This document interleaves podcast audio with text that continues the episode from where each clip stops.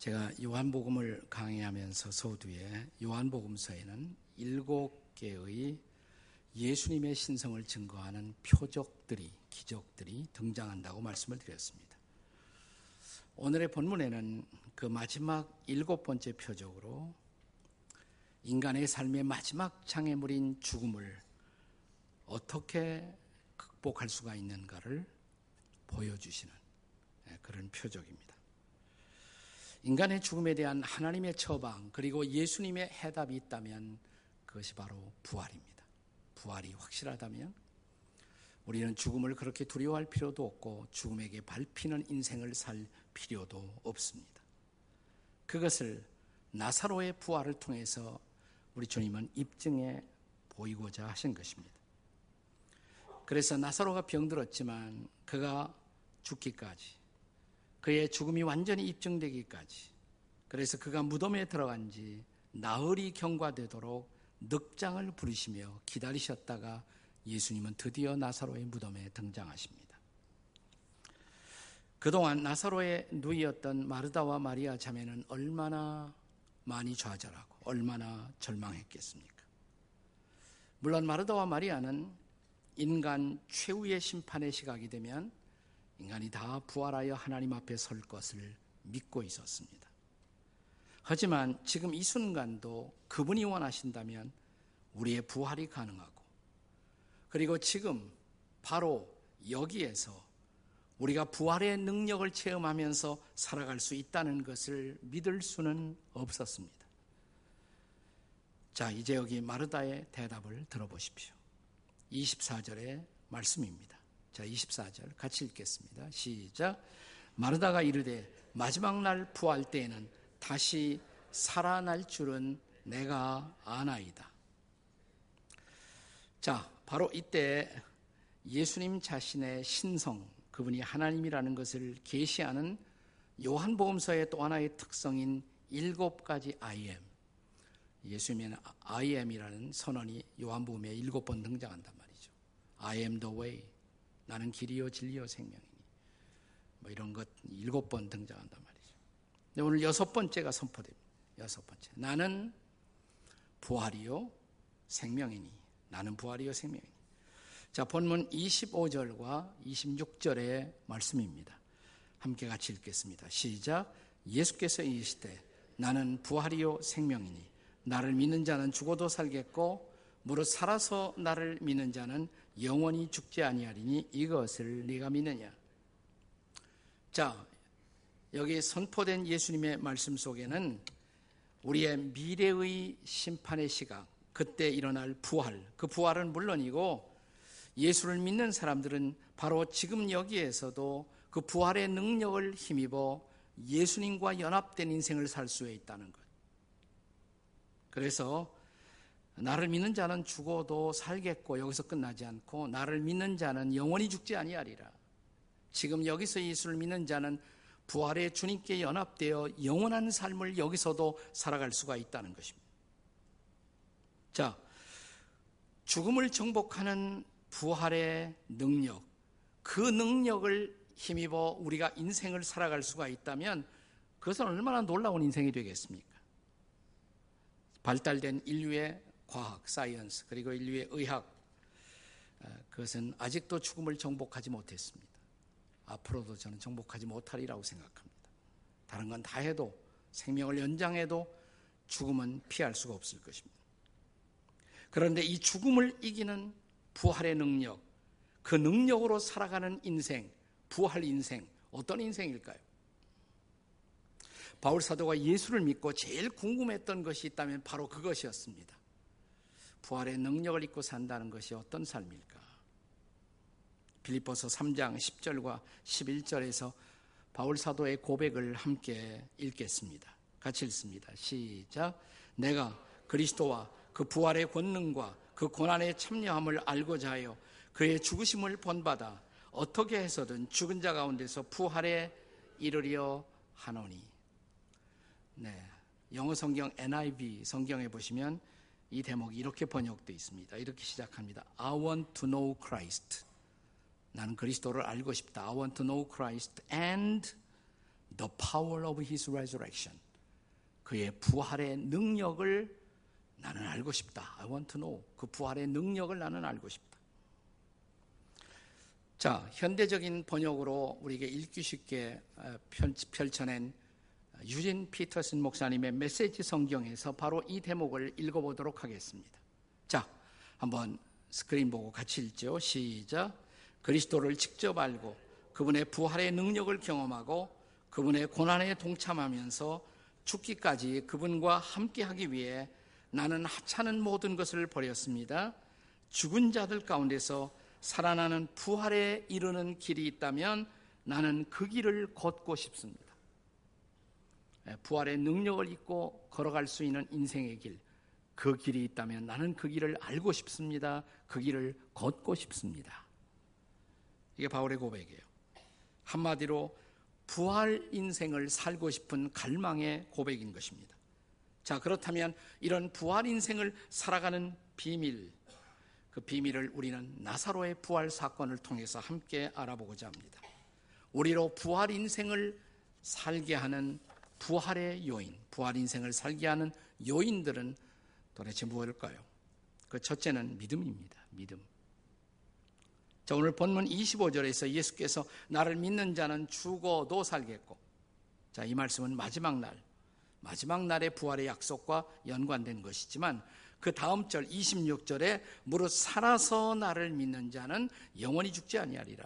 이 말씀은 지금 여기서 부활의 능력으로 주님과 연합된 삶을 영원까지 이어간다는 약속입니다. 내 문제는 여기에 이 구절의 마지막에 첨부된 주님의 질문이 있습니다. 이 말씀을 선포하고 나서 주님은 물으시기를 마르다에게 이것을 네가 믿느냐? 이것을 네가 믿느냐? 이렇게 물으셨어요.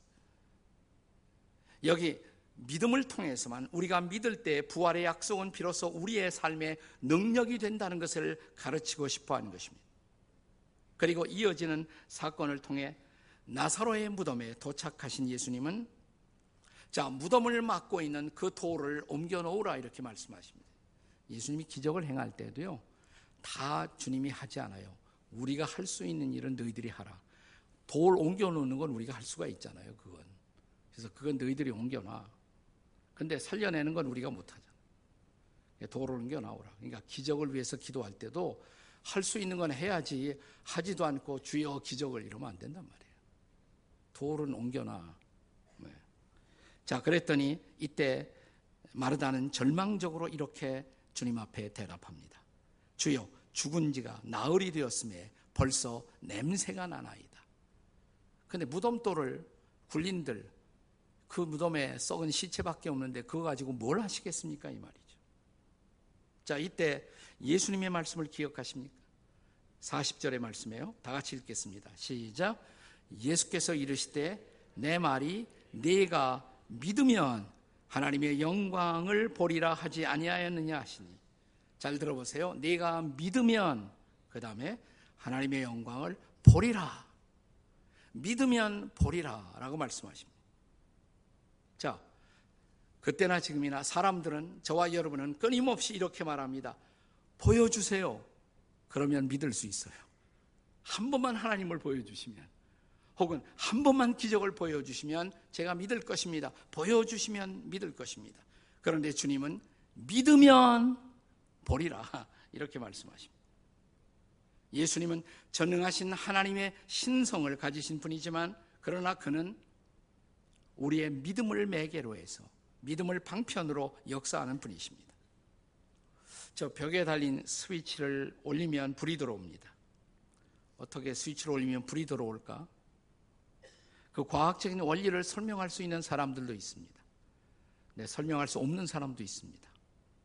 저 같은 사람은 설명할 수 없습니다. 저는 기계치입니다. 저는 음치이고 또 기계치예요. 기계만 보면 잘 벌벌 떨어요. 잘 몰라요. 우리 집에도 고장 나면 제 아내가 다 합니다. 네.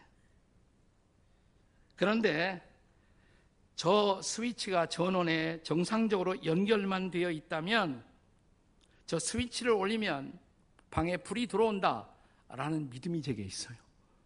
그래서 제가 믿고 믿음으로 잘 원리는 모르지만 믿음으로 스위치를 올리면 불은 들어옵니다. 들어와요. 도대체 믿음이란 무엇일까요? 자, 히브리서 11장 1절의 정의를 기억하십니까? 같이 읽겠습니다. 시작. 믿음은 바라는 것들의 실상이요. 보지 못하는 것들의 증거니. 네. 자, 보이지 않지만, 볼 수 없지만, 하나님의 약속의 말씀에 근거하여 믿는 것. 이게 성경적 믿음의 본질입니다. 이 히브리서 11장 1절인데 그 이하는 믿음의 사람들의 기록이죠. 그 믿음을 가지고 살았던 사람들이 그의 삶을 통해서 드러내고 있는 삶의 족적. 그게 뭐냐면 부활 인생의 족적들이에요. 자, 믿음이 어떤 놀라운 인생의 드라마를 가져올 수가 있는가? 믿음으로 아브라함은 미지의 땅을 향한 모험을 시작했습니다. 그래서 이스라엘 민족이 탄생해요. 자, 믿음으로 모세는 백성들을 데리고 출애굽의 여정에 올랐습니다. 가나안 정복이 드디어 이루어졌습니다. 자, 믿음으로 이스라엘 백성들은 홍해 바다를 건넜습니다. 홍해 바다는 갈라졌습니다. 믿음으로 이스라엘 백성들은 여리고 성을 일곱 번이나 무모하게도 그러나 믿고 순종함으로 돌았습니다. 그리고 그 성은 마침내 무너졌습니다. 자, 공통점이 뭐예요? 공통점은 믿음이 가져온 부활의 기적, 믿음이 가져온 회복의 기적, 믿음이 가져온 부활 인생의 체험인 것입니다. 우리가 믿으면 부활의 기적을 볼 것입니다. 믿으면 부활 인생이 체험될 것입니다. 그러므로 이 믿음을 붙잡고 살아가는 여러분과 저가 될 수 있기를 바랍니다. 자, 부활 인생을 사는 첫 번째 요인, 믿음이에요, 믿음. 두 번째 요인은 사랑입니다, 사랑. 자, 요한복음 11장의 초점은 나사로라는 사람의 부활의 기적을 통해서 인생의 궁극적 소망인 부활을 증언하는 것입니다. 그런데 이미 본 것처럼 이 11장이 열리면서 나사로와 그의 가족, 마르다, 마리아 자매를 소개하며 성경의 기자는, 요한복음의 기자는 예수님이 이 가족을 사랑하신다, 사랑하셨다라는 말씀을 계속적으로 강조하죠. 자, 11장 3절. 3절에서 사랑하시는 자가 병들었나이다. 사랑하시는 자. 11장 5절에서 예수께서 본래 마르다와 그 동생 나사로를 뭐예요? 사랑하시더니 그러나 병든 나사로의 병상에 그분이 얼른 기대한 시각에 도착하시지 않자 그 시간은 그 이후의 시간은 사랑이 시험당하는 시간이었을 것입니다. 인간의 모든 사랑, 그것은 심지어 나와 하나님 사이의 사랑까지 포함해서 모든 사랑은 시험을 통과한다는 진리를 여기서 확인할 수가 있습니다. 자, 마침내 나사로의 무덤에 예수님이 도착하셨어요.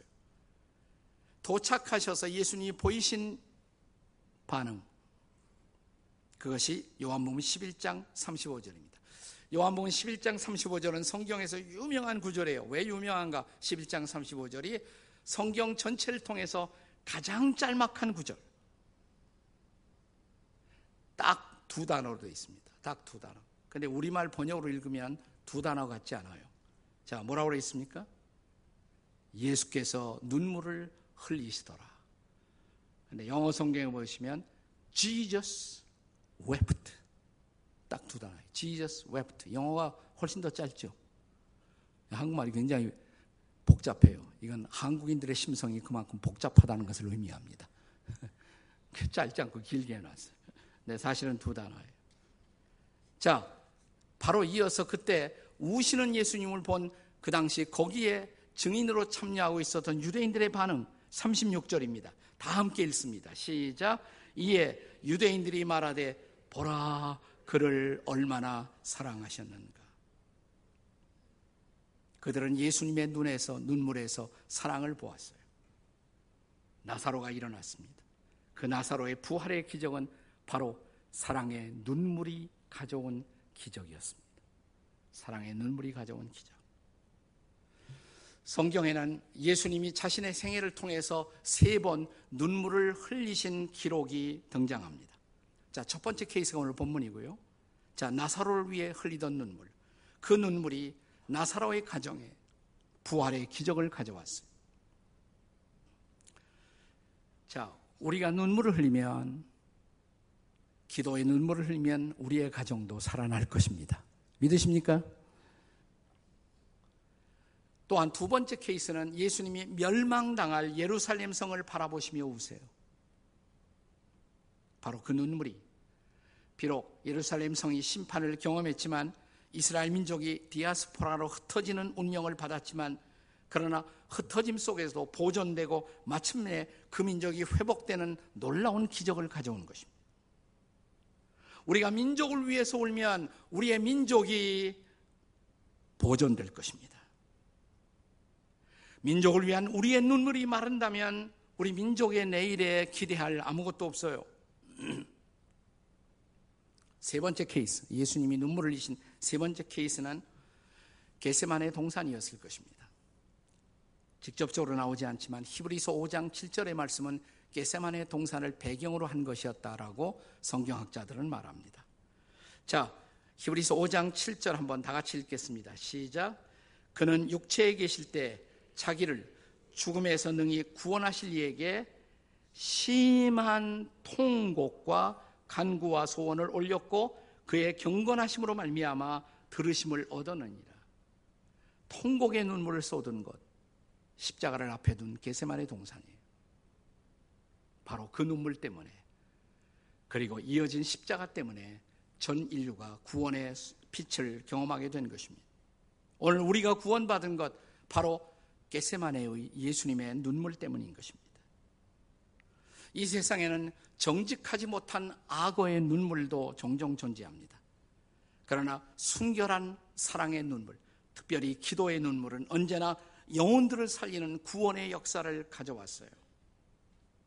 이 북한 땅의 해방을 위해서 열심히 기도하는 한 분이 한 번은 저한테 그런 얘기를 하는데 참 일리가 있다라는 공감이 생겼어요.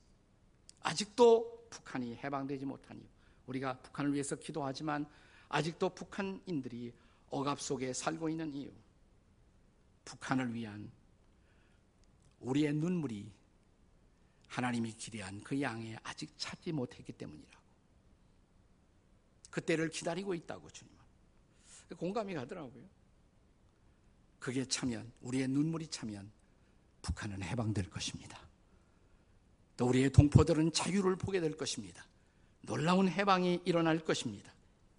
사랑하는 여러분, 기도하는 어미의 부모의 자식은 결코 망하지 않는다. 어거스틴이 그런 말을 했죠. 우리가 우리의 자녀들을 위해서 울면 우리의 자녀들이 살아날 것입니다.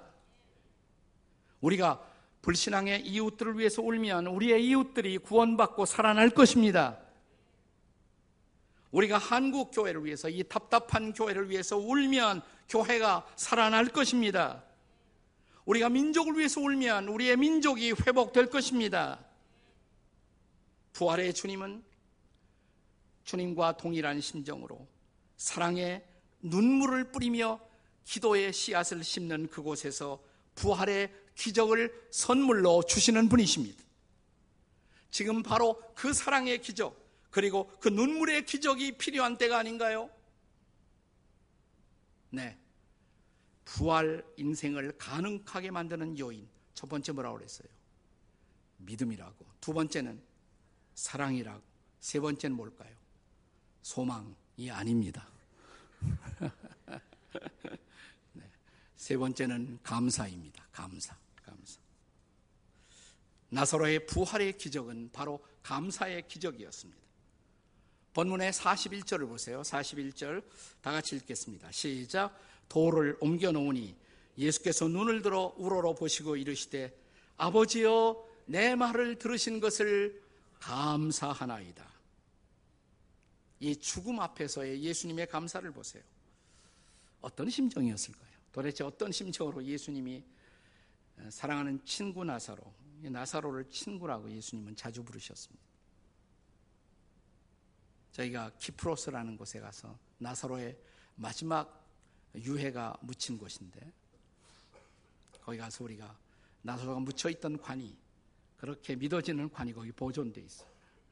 뭐라고 써냐면 친구 나사로, 친구 나사로. 자, 나사로가 죽었다는 것은 좋은 친구를 예수님이 잃어버린 거잖아요. 아마 친구 나사로의 죽음을 확인하는 바로 그 순간 나사로와 함께 했던 그 수많은 우정의 아름다운 추억의 순간들이 떠오르면서 예수님은 하나님 앞에 감사했을 거예요. 좋은 친구를 나에게 주셨다. 그러나 주님의 감사는 그것 때문만이 아니고 이제 그러나 이것이 그 인생의 마지막이 아니라고 하늘 아버지께서 그에게 행하실 위대한 일, 일어날 부활의 사건, 그 부활의 위대한 기적을 바라보시면서 드려지는 감사였을 것입니다. 그것은 그 다음 42절로 분명하지 않습니까? 42절 다 같이 읽겠습니다. 시작. 내 말을, 항상 내 말을 들으시는 줄을 내가 알았나이다. 그 다음에, 그러나 이 말을 하옵는 것은 둘러선 무리를 위함이니 곧 아버지께서 나를 보내신 것을 그들로 믿게 하려 함이니이다. 아버지가 항상 내 말을 들으시는 줄을 내가 알았나이다. 이 말은 감사합니다. 이 말이죠. 지금도 내 기도를 듣고 계시니 참 감사합니다. 이 자, 이런 감사, 이 감사야말로 하나님의 능력을 믿는 사람, 그리고 하나님의 함께 하심, 하나님의 임재와 현존을 믿는 사람이 아니라면 가능하지 않은 감사였을 것입니다. 감사는 위대한 힘을 갖고 있습니다. 크리스천 유모 가운데 이런 유모가 있어요. 어떤 미션 스쿨에서 가르치는 선생님이 학생들에게 한문으로 고사성, 고사성어를 가르치시면서 퀴즈를 내셨다고 합니다. 어느 산골 마을에 농부가 소를 하나 키우고 있었는데 그전 재산이 소 한 마리가 전 재산이에요. 근데 어느 날 소가 없어졌어요. 그렇지만 이 농부는 태연자약했다고. 그랬더니 얼마 후에 그 소가 어린 송아지 세 마리를 다 데리고 다시 집으로 왔다고. 이런 경우를 한문 네 글자 고사성어로 뭐라고 하지요? 선생님 물었어요. 여러 학생들이 저요라고 손을 일제히 들었습니다.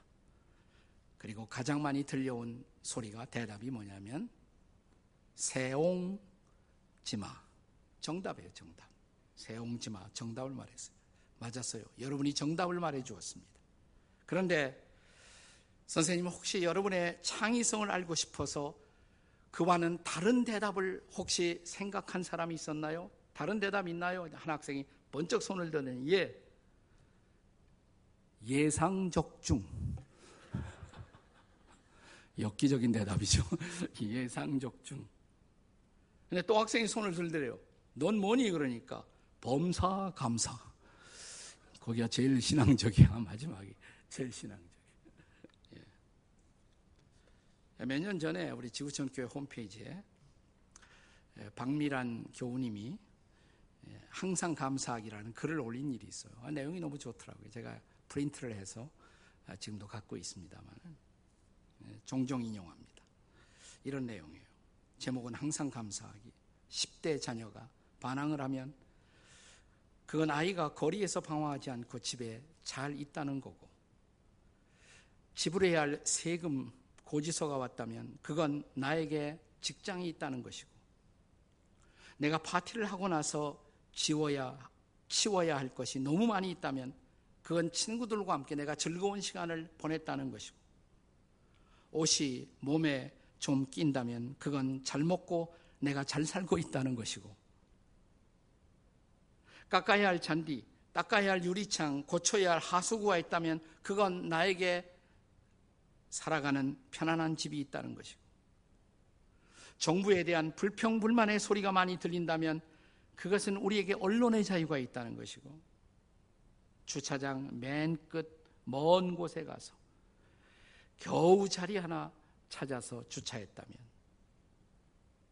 그건 내가 걸어 다닐 수 있는 여유가 있다는 것과 내가 아직도 움직일 수 있는 차를 갖고 있다는 것이고 교회에서 바로 뒷자리 아줌마가 엉터리 찬송이 내 귀에 영 거슬린다면 그건 아직도 내 청각이 살아있다는 것이고. 네. 셋 세탁하고 다림질해야 할 일이 산더미 같이 있다면 그건 나에게 입을 옷이 아직도 많이 있다는 것이고. 온몸이 피곤하고 뻐근하고 피로하다면 그건 내가 열심히 일했다는 것이고 이른 새벽 시끄러운 잠영종 소리에 깼다면 그건 아직도 내가 살아있다는 것이고 그리고 내가 답해야 할 이메일이 너무 많이 쏟아져 들어온다면 그것은 내가 생각하고 나를 기대하는 사람들이 그만큼 많이 있다는 것이지요. 우리의 마음 속에 나도 모르게 일궈진 불평, 불만을 바꾸어 생각하면 이 모든 것이 바로 감사의 제목들이라는 것.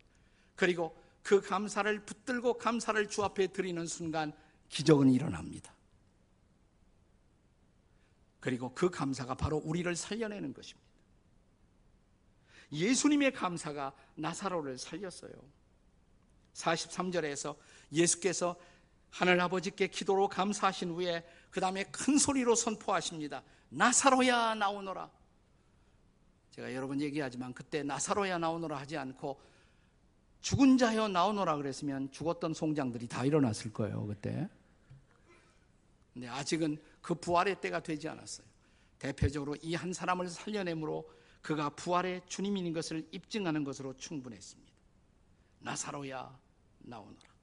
44절에 자, 이 죽은 자가 나사로가 수족을 배로 동인 채로 꽁꽁 매인 채로 무덤에서 걸어 나옵니다. 예수님은 다시 말씀하십니다. 풀어놓아 다니게 하라. 그는 비로소 결박을 풀어놓습니다. 그리고 그는 자유의 몸이 되어 그에게 주어진 새로운 인생의 길을 다시 걷습니다. 부활 인생이 된 것입니다. 그렇습니다. 부활의 기적은 지금도 일어나고 있습니다. 예수님이 보고 싶어 하는 것, 여러분과 저의 인생 속에서 보고 싶어 하는 것, 우리가 주님의 부활의 능력을 참으로 의지할 때, 그리고 부활의 능력을 입을 때, 우리가 부활 인생으로 인생을 살아갈 수가 있다는 것입니다. 부활의 기적이 필요하십니까? 그렇다면 믿으십시오. 말씀을 믿으시기 바랍니다. 사랑하십시오. 내게 아직도 다가오시는 그분을 사랑하십시오. 그리고 그분께 감사하십시오. 그러면 우리는 결박을 풀어헤칠 것입니다. 그리고 우리는 벌떡 일어날 것입니다. 우리에게 주어진 나머지 인생의 길을 우리는 찬양하며 예수의 이름으로 나는 일어서리라. 그리고 우리는 인생의 길을 걸어갈 것입니다. 이 자유가 이 능력이 여러분과 저의 인생 가운데 임할 수 있기를 주의 이름으로 축원합니다.